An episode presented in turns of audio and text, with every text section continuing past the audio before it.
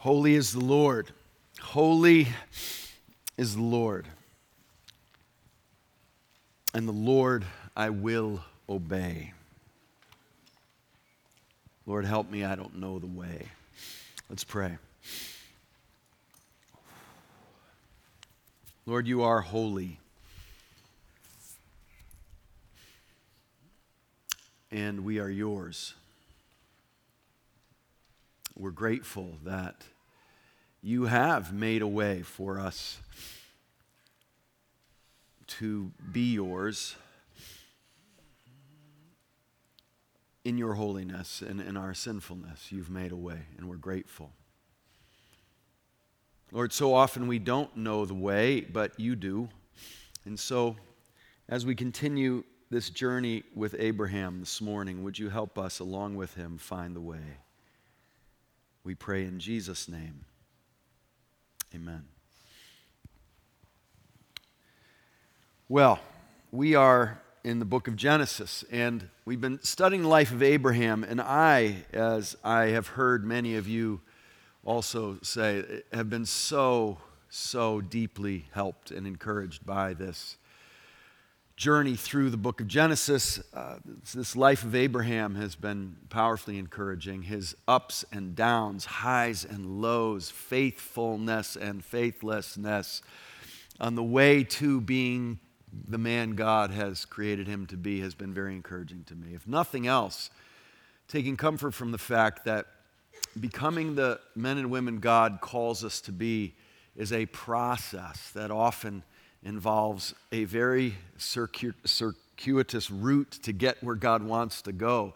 God knows the shortest distance between two points is a straight line. He just chooses not to take that route most of the time in our lives. And so I'm grateful that in my lows, in my faithlessness, I can find a friend in Abraham, and most of all, a friend in the God who is patient with us as we grow, and at work in all of that. What a journey Abraham has been on We'll be in chapter 22 this morning, but what a journey he's been on. It began in chapter 12 when God said to this pagan nomad, Abraham, leave your homeland. I'm not telling you where you're going, but leave. And we get this amazing faithfulness and resolve right at the beginning. It says, he says, Abraham, go, and it says he went. He trusted God with all sorts of uncertainty, leaving behind all that was familiar and secure, and he went. And then we've seen an up and down journey as he's shown great faithfulness, trusting God to give him the promised land and saying to Lot, Go, you take whatever you want. God's going to take care of me. And great faithlessness, twice even with the same kind of sin, making his wife terribly vulnerable to people by lying. I mean, he, he goes back and forth, up and down, but he's been growing all along the way. And God has be, been reiterating his promises, saying, I, I will make you a great nation. You will have a child, and you will become a great nation, and your descendants will be more countless than the stars. And I'll be with you, and I'll provide for you, from you. And not only will I bless you, I will make you a great blessing to the nations. I will make you, and through your son, the means of saving the world. That's what he promises, and it's been up and down. And then, right before our passage in Genesis 22, Abraham once again honors God with this beautiful act here in verse 33 of Genesis 22. Look at how he describes God. It really sets the stage for everything else that happens here in chapter 22. Uh, verse 1 of 22 says, After these things. When you read an intro like that, ponder what that means. Well, I think you could say that's talking about his whole journey with God starting in chapter 12, um, but most certainly the preceding story and where Abraham has now arrived in his understanding of who God is. Look at what it says in verse 33 of 21. Abraham planted a tamarisk tree in Beersheba, and he called there on the name of the Lord. And this is what he calls Yahweh, the Lord, the everlasting God. El Olam. He, he says, You are El Olam. You're a God who has always been, a God who always will be. You're not even subject to time. You're a God who therefore can be trusted. You're El Olam, the everlasting God. This is where he is now. After many trials and challenges and ups and downs in his journey of faith, he now arrives at this beautiful recognition of God as El Olam, uh, Olam the everlasting God, and the God who can be trusted. And then this awesome challenge comes before him. Let's read the story together.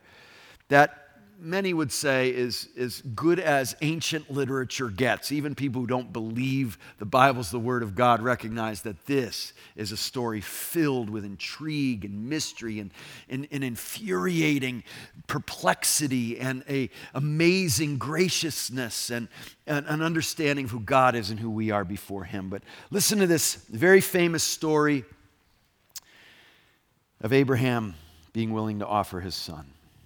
After these things, 22 1 in Genesis, God tested Abraham and said to him, Abraham. And he said, Here I am. He said, Take your son, your only son, Isaac, whom you love and go to the land of Moriah and offer him there as a burnt offering on one of the mountains of which I shall tell you. So Abraham rose early in the morning, saddled his donkey, and took two of his young men with him and his son Isaac. And he cut the wood for the burnt offering and arose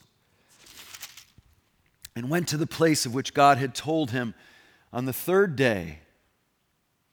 Abraham lifted up his eyes and saw the place from afar. Then Abraham said to his young men, Stay here with the donkey. I and the boy will go over there and worship and come again to you.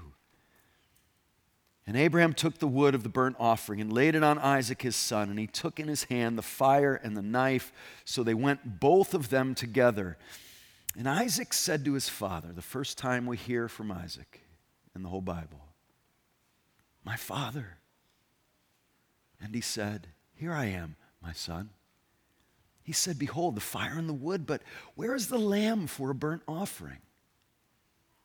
Abraham said, God will provide for himself the lamb for a burnt offering, my son. So they went, both of them, together. When they came to the place which God had told him, Abraham built the altar there and laid the wood in order and bound Isaac, his son, and laid him on the altar on top of the wood. Then Abraham reached out his hand and took the knife to slaughter his son. But the angel of the Lord called to him from heaven and said, Abraham, Abraham. And he said, Here I am. He said, Do not lay your hand on the boy or do anything to him, for now I know you fear God. Seeing you have not withheld your son, your only son, from me. And Abraham lifted up his eyes and looked, and behold, behind him was a ram caught in the thicket by his horns. And Abraham went and took the ram and offered it up as a burnt offering instead of his son. So Abraham called the name of that place, The Lord will provide. As it is said to this day, on the mount of the Lord it shall be provided. And the angel of the Lord called to Abraham a second time from heaven and said, By myself I have sworn, declares the Lord, because you have done this and have not withheld your son, your only son. I will surely bless you, and I will surely multiply your offspring as the stars of the heaven and as the sand that is on the seashore. And your offspring shall possess the gate of his enemies. And in your offspring shall all the nations of the earth be blessed, because you have obeyed my voice. So Abraham returned to his young men, and they rose and they went together to Beersheba, and Abraham lived at Beersheba. Wow. Well, where do we go from here? Well, th- this is just a stunning story. It follows on the heels of the fulfillment of God's great promise to Abraham and Sarah that they would have a child. And even though this promise lingered in its fulfillment well into their old age, well past the age of childbearing, they trusted God and He came through. He provided this child, Isaac, this one whose name means laughter. He laughs, is what his name means. What a great name! What a great name. Hey, do you know my, my son Isaac is here? Stand up and wave, Isaac. Yay, there's Isaac. Isaac, Isaac knows how he got his, his name. Before we went to China to get Isaac a few years ago, we were sitting around the dinner table, and Donna said, Kids, what should we name little brother when he comes? And Sam, without even pausing, said, Isaac. Almost as if you say, duh. Isaac. And Donna said, Why Isaac? And he said, Because it means laughter. Isn't it obvious? He was saying, it was just amazing how convinced he was. And we said, Well, we think that's a really good name. And so we named him Isaac, not knowing that he would laugh maybe more than anybody I know and make people laugh maybe more than anybody I know. And his name couldn't be better for him. And Isaac's name couldn't have been better when Sarah and Isaac named him. Remember when the angel comes and Sarah's an old woman, no physical possible way she could have a child apart from an awesome miracle. And she laughs at the suggestion that she would nurse a child, probably looking down. And she laughs, and the angel hears her and says, Why do you laugh, Sarah? And remember what she says I didn't laugh. And the angel said, No, you laughed. And you'll name your son after laughter. He'll, he'll be named Laughter.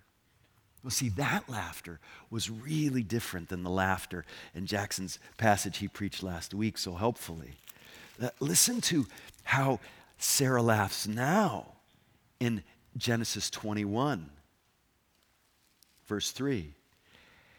Abraham called the name of his son who was born to him, whom Sarah bore him, Isaac. He laughs. And Abraham circumcised his son, Isaac, when he was eight days old, and God had commanded him. Abraham was a hundred years old when his son Isaac was born to him. And Sarah said, God has made laughter for me Everyone who hears will laugh over me, not laugh at me, but over me, rejoicing with me in the fulfillment of God's promise in my life. That at one time I laughed at the very thought, now I laugh in the fulfillment of it. It's just beautiful. And she said, Who would have said to Abraham that Sarah would nurse children? Yet I have borne him a son in his old age, and the laughter now fills their hearts and fills their mouths because God has come through. He's provided. But, like so often in our lives, very quickly at times, laughter turns to tears. You, you can be laughing and, and then get a punch in the gut with new circumstances that arise. That's how life is, isn't it?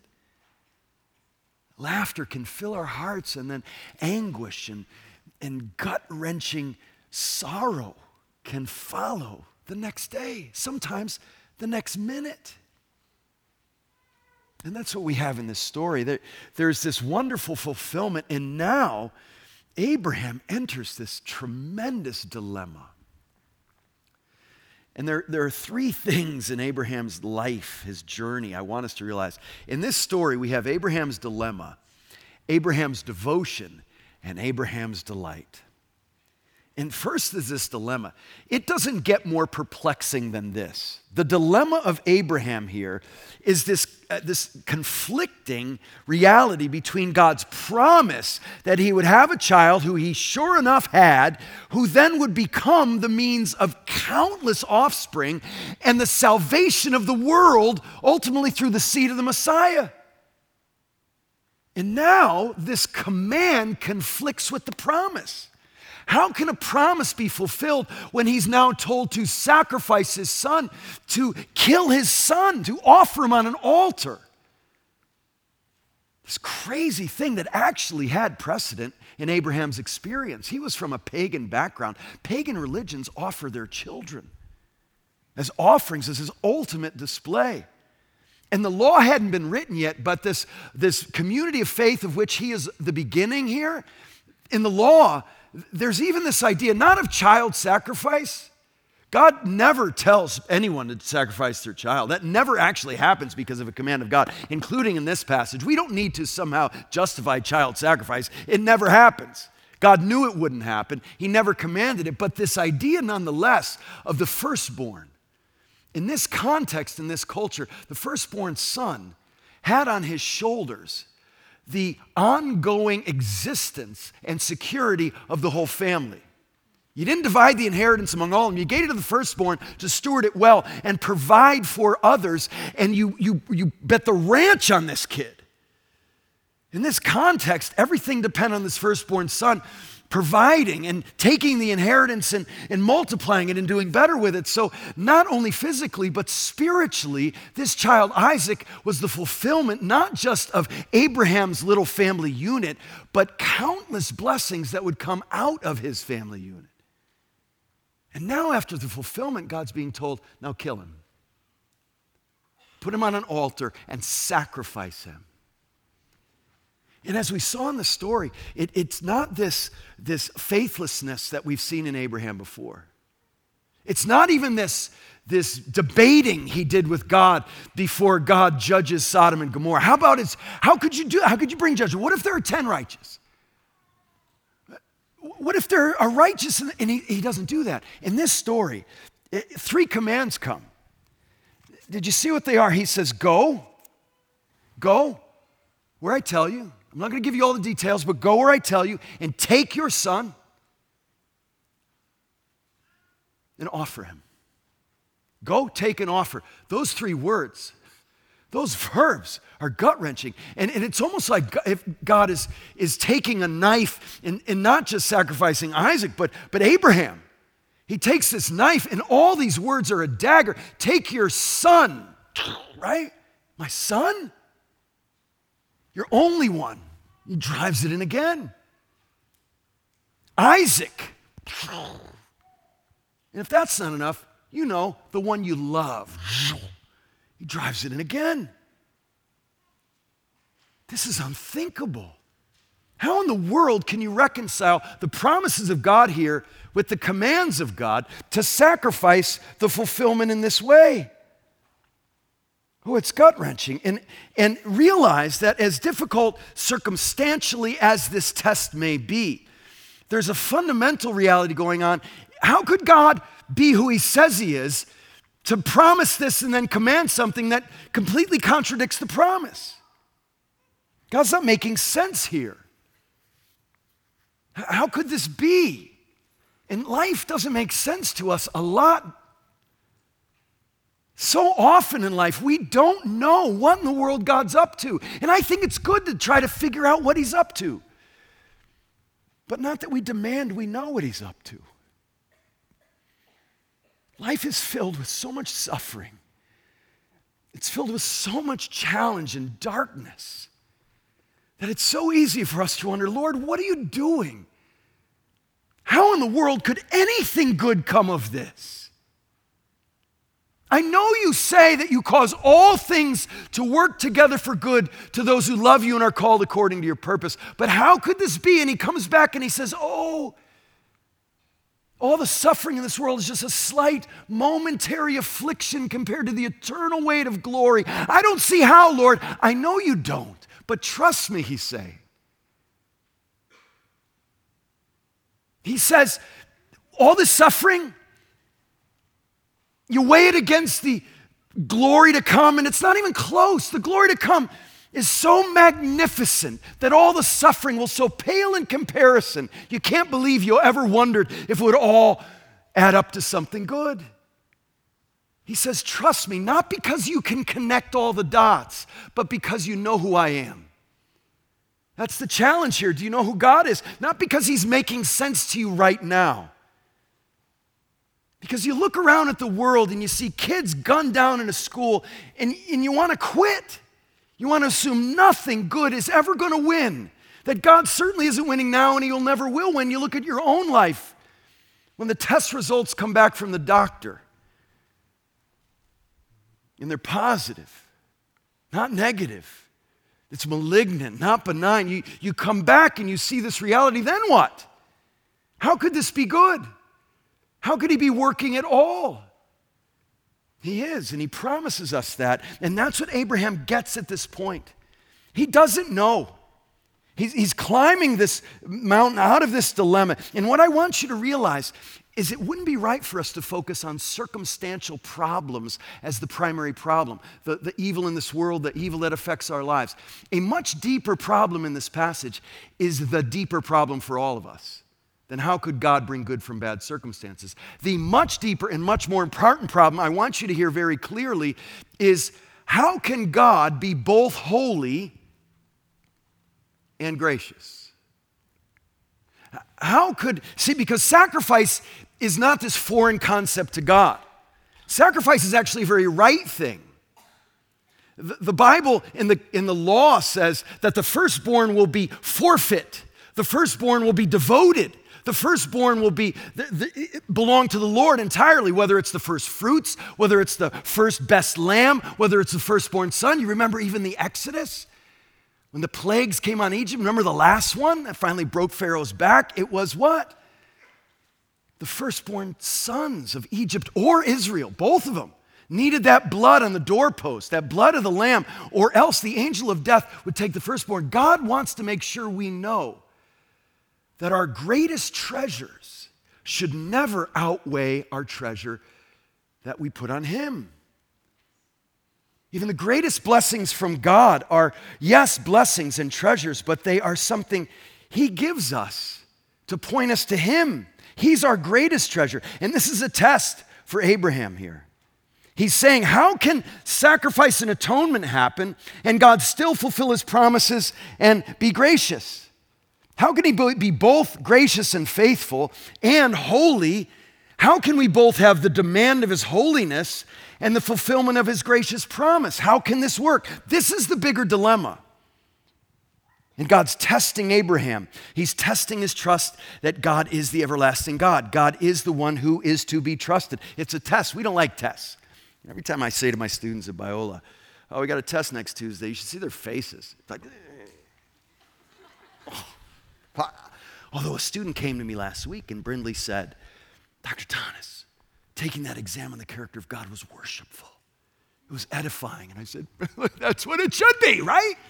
Because tests are good things. Tests, ideally, help us realize where we are. And not only assess where we are, taking a test should deepen what you know, right? Deepen what you understand. It's not just find out where you are, it's that, but it's more than that. It takes you deeper. Tests can be a good thing. When I go to the doctor, I may not like getting tests, but I'm glad I get to have tests and I'm glad as I sit in her office and look at all the diplomas on her wall that they are evidence that she has taken a lot of tests and passed them, right?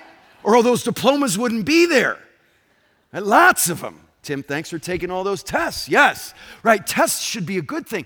And not only to show you where you are, but as you prepare for the test, as you go through the test, you're solidifying the things you now know.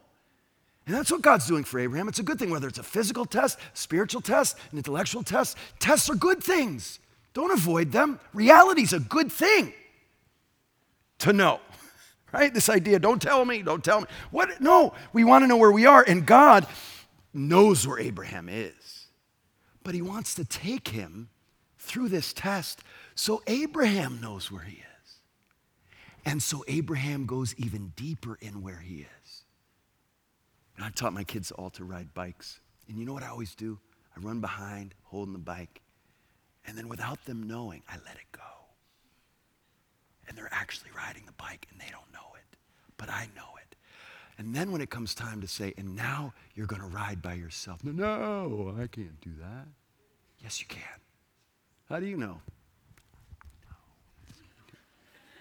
Right? But that, that awareness, I can do this. I am at that place. Abraham needs to know this. God knows it, but God wants Abraham to know it. And for us to know Abraham's faith so we have an example in him. A way to increase our faith is a test and to exercise it. You know, you're here this morning, you came to church because you believe your faith is going to grow. Getting up this morning and coming here was an act of faith. I, am going to devote this time on a Sunday morning when I could just sit and watch the Olympic reruns. And I, I'm going to come here. I'm going to trust that I'll grow here. And as you express your faith in singing and in ingesting the word now, your faith is growing. And that's what happen, happening. It's a test. And so, how does he meet this test? How does he meet, deal with this dilemma? With amazing devotion.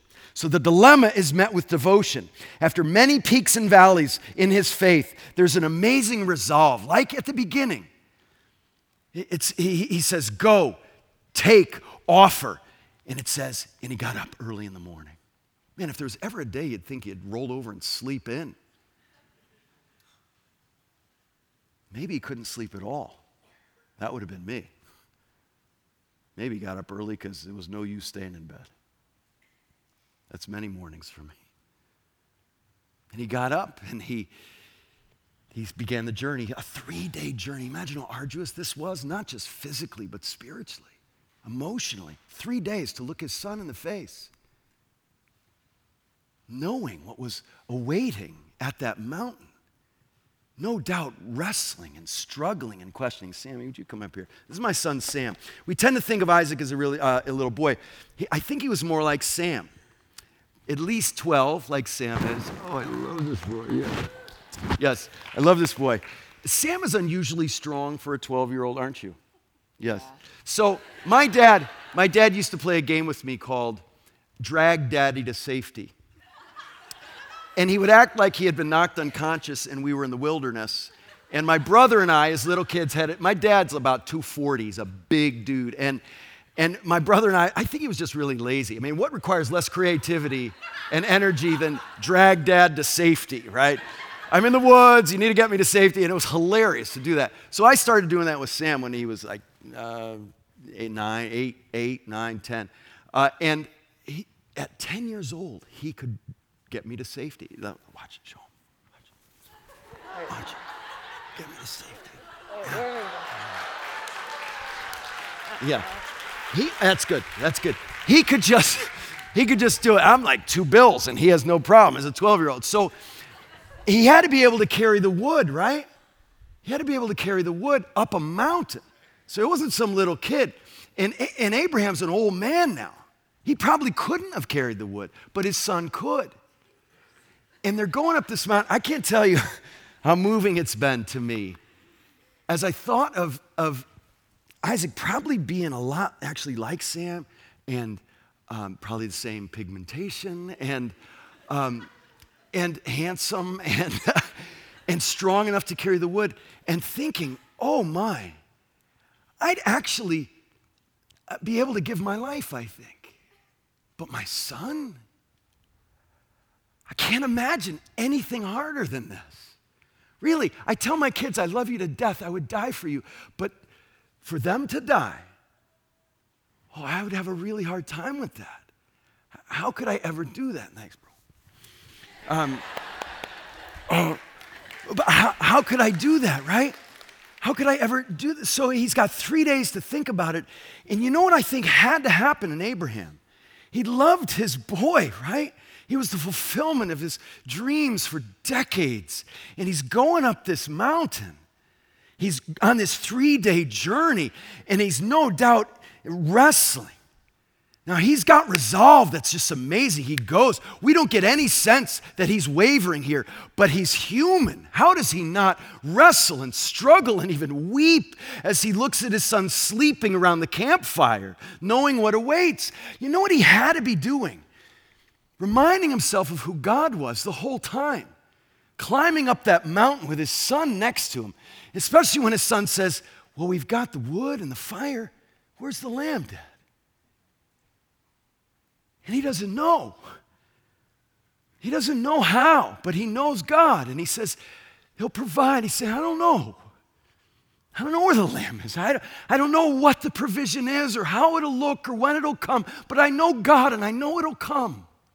So every step of the way, he's probably reminding himself all the promises I will bless you and you will be a blessing.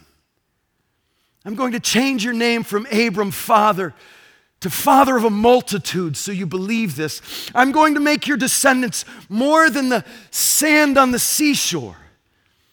I'm going to name your wife Princess because she'll be part of royalty. I'm, I'm going to name you and your wife this name that will guarantee my promise. I'm going to make an offering, a sacrifice, remember? And I'm going to take the atonement on myself for the sacrifice. I'm going to do it. And every step of the way, maybe every step of the way, he's just saying that name for God uh, everlasting, El Olam. And then he looks at his son and he can't believe what he has to do. And he says, El Olam, God is everlasting. He's the everlasting God. I can trust him. And that's how we go through life very often, one step at a time reaffirming a promise of God and taking one more step. Because that's all we can get out of that promise. And then we affirm who He is one more time and we take one more step. That's how life so often is. That's why the New Testament says things like press on, fight the good fight of faith. Persevere, guard the good deposit entrusted to you. God is trustworthy, so you can trust Him and step out in faith. And every time you do, you strengthen in your faith, you validate it, you display it, you give it to others to see. And we all have Isaacs, don't we? We all do. We all have things in our lives, often great gifts from God that are close to taking over our allegiance and devotion toward God because they're just such good gifts. I remember about two years after we got married, that would make it 91. I think it was about 91. I can remember just walking. I, I, was thinking about my wife and how much I loved her and how what a gift from God Donna is to me. And I can remember imagining that she died. And I realized in thinking about this that my fist had literally clenched at the thought of God taking her from me. And I said, I've got a problem. And I needed to repent and I needed to put my wife on the altar and say, as great as she is, she's just a means God uses. He's the great one, He's the one I trust. Because as we all know, Life in this world is frail. And we need to trust the one who holds life in his hands. He's the one. And we all have our Isaacs, don't we? Is it your children? Is it your education? Is it your success in your career? Is it your image? Is it your rights? Is it earthly pleasures that you're giving yourself to rather than God? Where are you finding your security more than God? Where are you finding your significance more than God? Escape routes that give temporary sense of control that don't? God wants us to take a knife and, and just slaughter idols, not, not literally, but spiritually, emotionally, in our minds by recounting who God is and bring that knife down on those things. Because anything that competes with God for our ultimate devotion will never satisfy. What are you giving your life to? What are you really trusting? Every time you disobey God, there's a clue that you're trusting in that rather than Him. Every time inordinate devotion or affection goes to something besides God, you're getting a clue to the idols that need to be put on the altar. And we, with Abraham, can grow and learn, and our devotion can grow. And the calling on Abraham's life is no different than the calling on all of our lives. Jesus makes it as clear as he can. Jesus says, unless you hate your mother and father and brothers and sisters, unless you hate your family compared with the way you love me, you don't know me. You, you can't have a relationship with me. Unless the difference is that radical, that it's as hatred compared with your love for me, you can't know me. I've created you to love me as God, not just one of the ways you're cared for. This sort of absolute devotion is what Abraham displays here, and he does it. He binds Isaac, and apparently Isaac goes along with it. Look, I'm, I'm, I can still take Sam. But Abraham was over 100.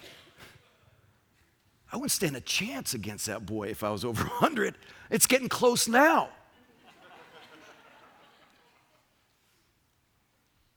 Isaac went along with it.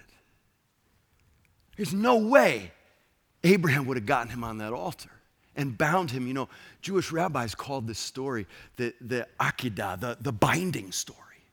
This awesome scene where this, the father is binding his son like a, a, a, sacrifice and putting him on the altar. And he takes the knife in the air and he's willing to do it. And God says, Stop. Did Abraham ever hear more sweet words than Abraham, Abraham, no, don't do it. I'll provide. Just like he said he would. And the beautiful thing is, the New Testament actually gives us an understanding of what's going on in Abraham's mind. When he says to the young men, We'll be back, and says to Isaac, God will provide. Listen to what Hebrews 11 says. By faith, Abraham, when he was tested, offered up Isaac. And he who received the promises was in the act of offering up his only son, of whom it was said, Through Isaac shall your offspring be named. He considered, listen, that God was able even to raise him from the dead, from which, figuratively speaking, he did receive him back. God gave him Isaac's life back with this substitute offering. This is the great truth of this. And he raises the knife, confident not of the details, how God would do it or when God would do it, but that God would keep his promises, that God was always good, that his El Olam, the all everlasting God. And he raises the knife. And we all have these things. Jesus says to the rich young ruler, This one thing you lack Sell all your possessions and give it to the poor. He knew that he was clinging to this as the source of his security.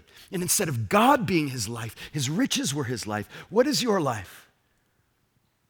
It's got to be God Himself. He is our life, He is our light, He is our greatest joy. And this leads to Abraham's delight. God does provide a substitute. He stops him. He provides a substitute, and the ram takes the place of Isaac. And indeed, God provides as only God can and only God needed to. And so his faith was expressed. And James talks about his faith being put into work like ours does too. We trust in God, and so we trust him every day. And please realize that the real sacrifice in this story is not Isaac, that. He wasn't sacrificed. What was actually sacrificed? Abraham. Abraham's will. Abraham's devotion to anything but God. That's what was put on the altar and, and, and killed. His self will, his self protectiveness, his fending for himself like he had done in the past, he puts that on the altar. And his delight is in God, and the laughter returns. Imagine how they laugh now. Imagine how Sarah laughs when he comes back and recounts the way God provides the ram, his gracious provision, just like he always does. God is our delight. And yes, Abraham is a hero here, but God's the real hero because he's the one Abraham trusts in. He graciously fulfills his righteous demand. The song that Jeffrey beautifully sang for us, listen to the words Holy is the Lord, holy is the Lord. See, it's because of who he is that we trust him because we conjure up some thing called faith that's a feeling, but we trust in God. And I, the Lord I will obey. When I trust Him, I do what He says. Lord, help me. I don't know the way. How often is that true? I waited on the Lord. So take me to the mountain. I will follow where you lead. There I'll lay the body of the boy you gave to me. And even though you take him, still, ever I will obey. But, maker of this mountain, please make another way. He did for Abraham, and he does for the human race. When rather than feel the wages of our sin, which is death, and the judgment of God, he makes another way. And this ram and this Isaac and this Abraham become an example to us of the ultimate Lamb of God who will take away the sins of the world, Jesus, the Son of God, who became one of us. God loved the world so much, he gave his only Son, so we trust in him. And as it says in Romans 8:32, how Will he who gave us his own son not also with him graciously give us all things? If he loved us that much, we can trust him. You know, God says to Abraham, Now, I know, I know, I know where your heart is. I know you trust me, but when we look at Jesus in our place on a cross, do you know what we say? Now we know. Now we know how much you love us. Now we know how you could possibly reconcile your holiness and your grace, your promise and your demand. They perfectly come together on the cross. All he promises, all he demands is perfectly satisfied and fulfilled on the cross of Jesus Christ. That's what we celebrate now at this Lord's Supper, that Jesus did it for us. That's the one we trust. That's how He's ultimately provided a way. God will provide, and the way He provided, far more than even that ram in the thicket, is in His Son on a cross. And that's what the Lord's Supper is about. It's the Son of God on a cross taking our place, taking our sin, dying in our place so that we could live. That's what this cross is. That's what this table is the body and blood of Christ emblems, emblemized, imaged on this table. He, he gives us these images, these emblems of who He is for us. And when we take the bread and take the cup, we say, Now I see who you are. Now I know your heart. I don't depend on figuring out how you're working in all the difficult circumstances. I look at a cross and I say, I know who you are. You want to know what love is? The Bible says, look on a cross and see a man hanging there, the only, the only Son of God whom he loves. Abraham didn't have to sacrifice Isaac because our Heavenly Father gave his Son on an altar shaped like a cross. This is for believers. If you've never trusted Jesus, this is the morning. Turn from your sin and trust Him and take the Lord's Supper with us. Let's pray. Lord, help us. We need help. We are a people who so easily get knocked off course and give ourselves, our very selves, to empty things, even good things that are gifts from you but aren't you. So, would you help us take the knife and put those things on the altar and slay them before you, knowing that you're the God who provides everything we need, most of all? The Savior we needed in Jesus. And we pray these things in His name. Amen.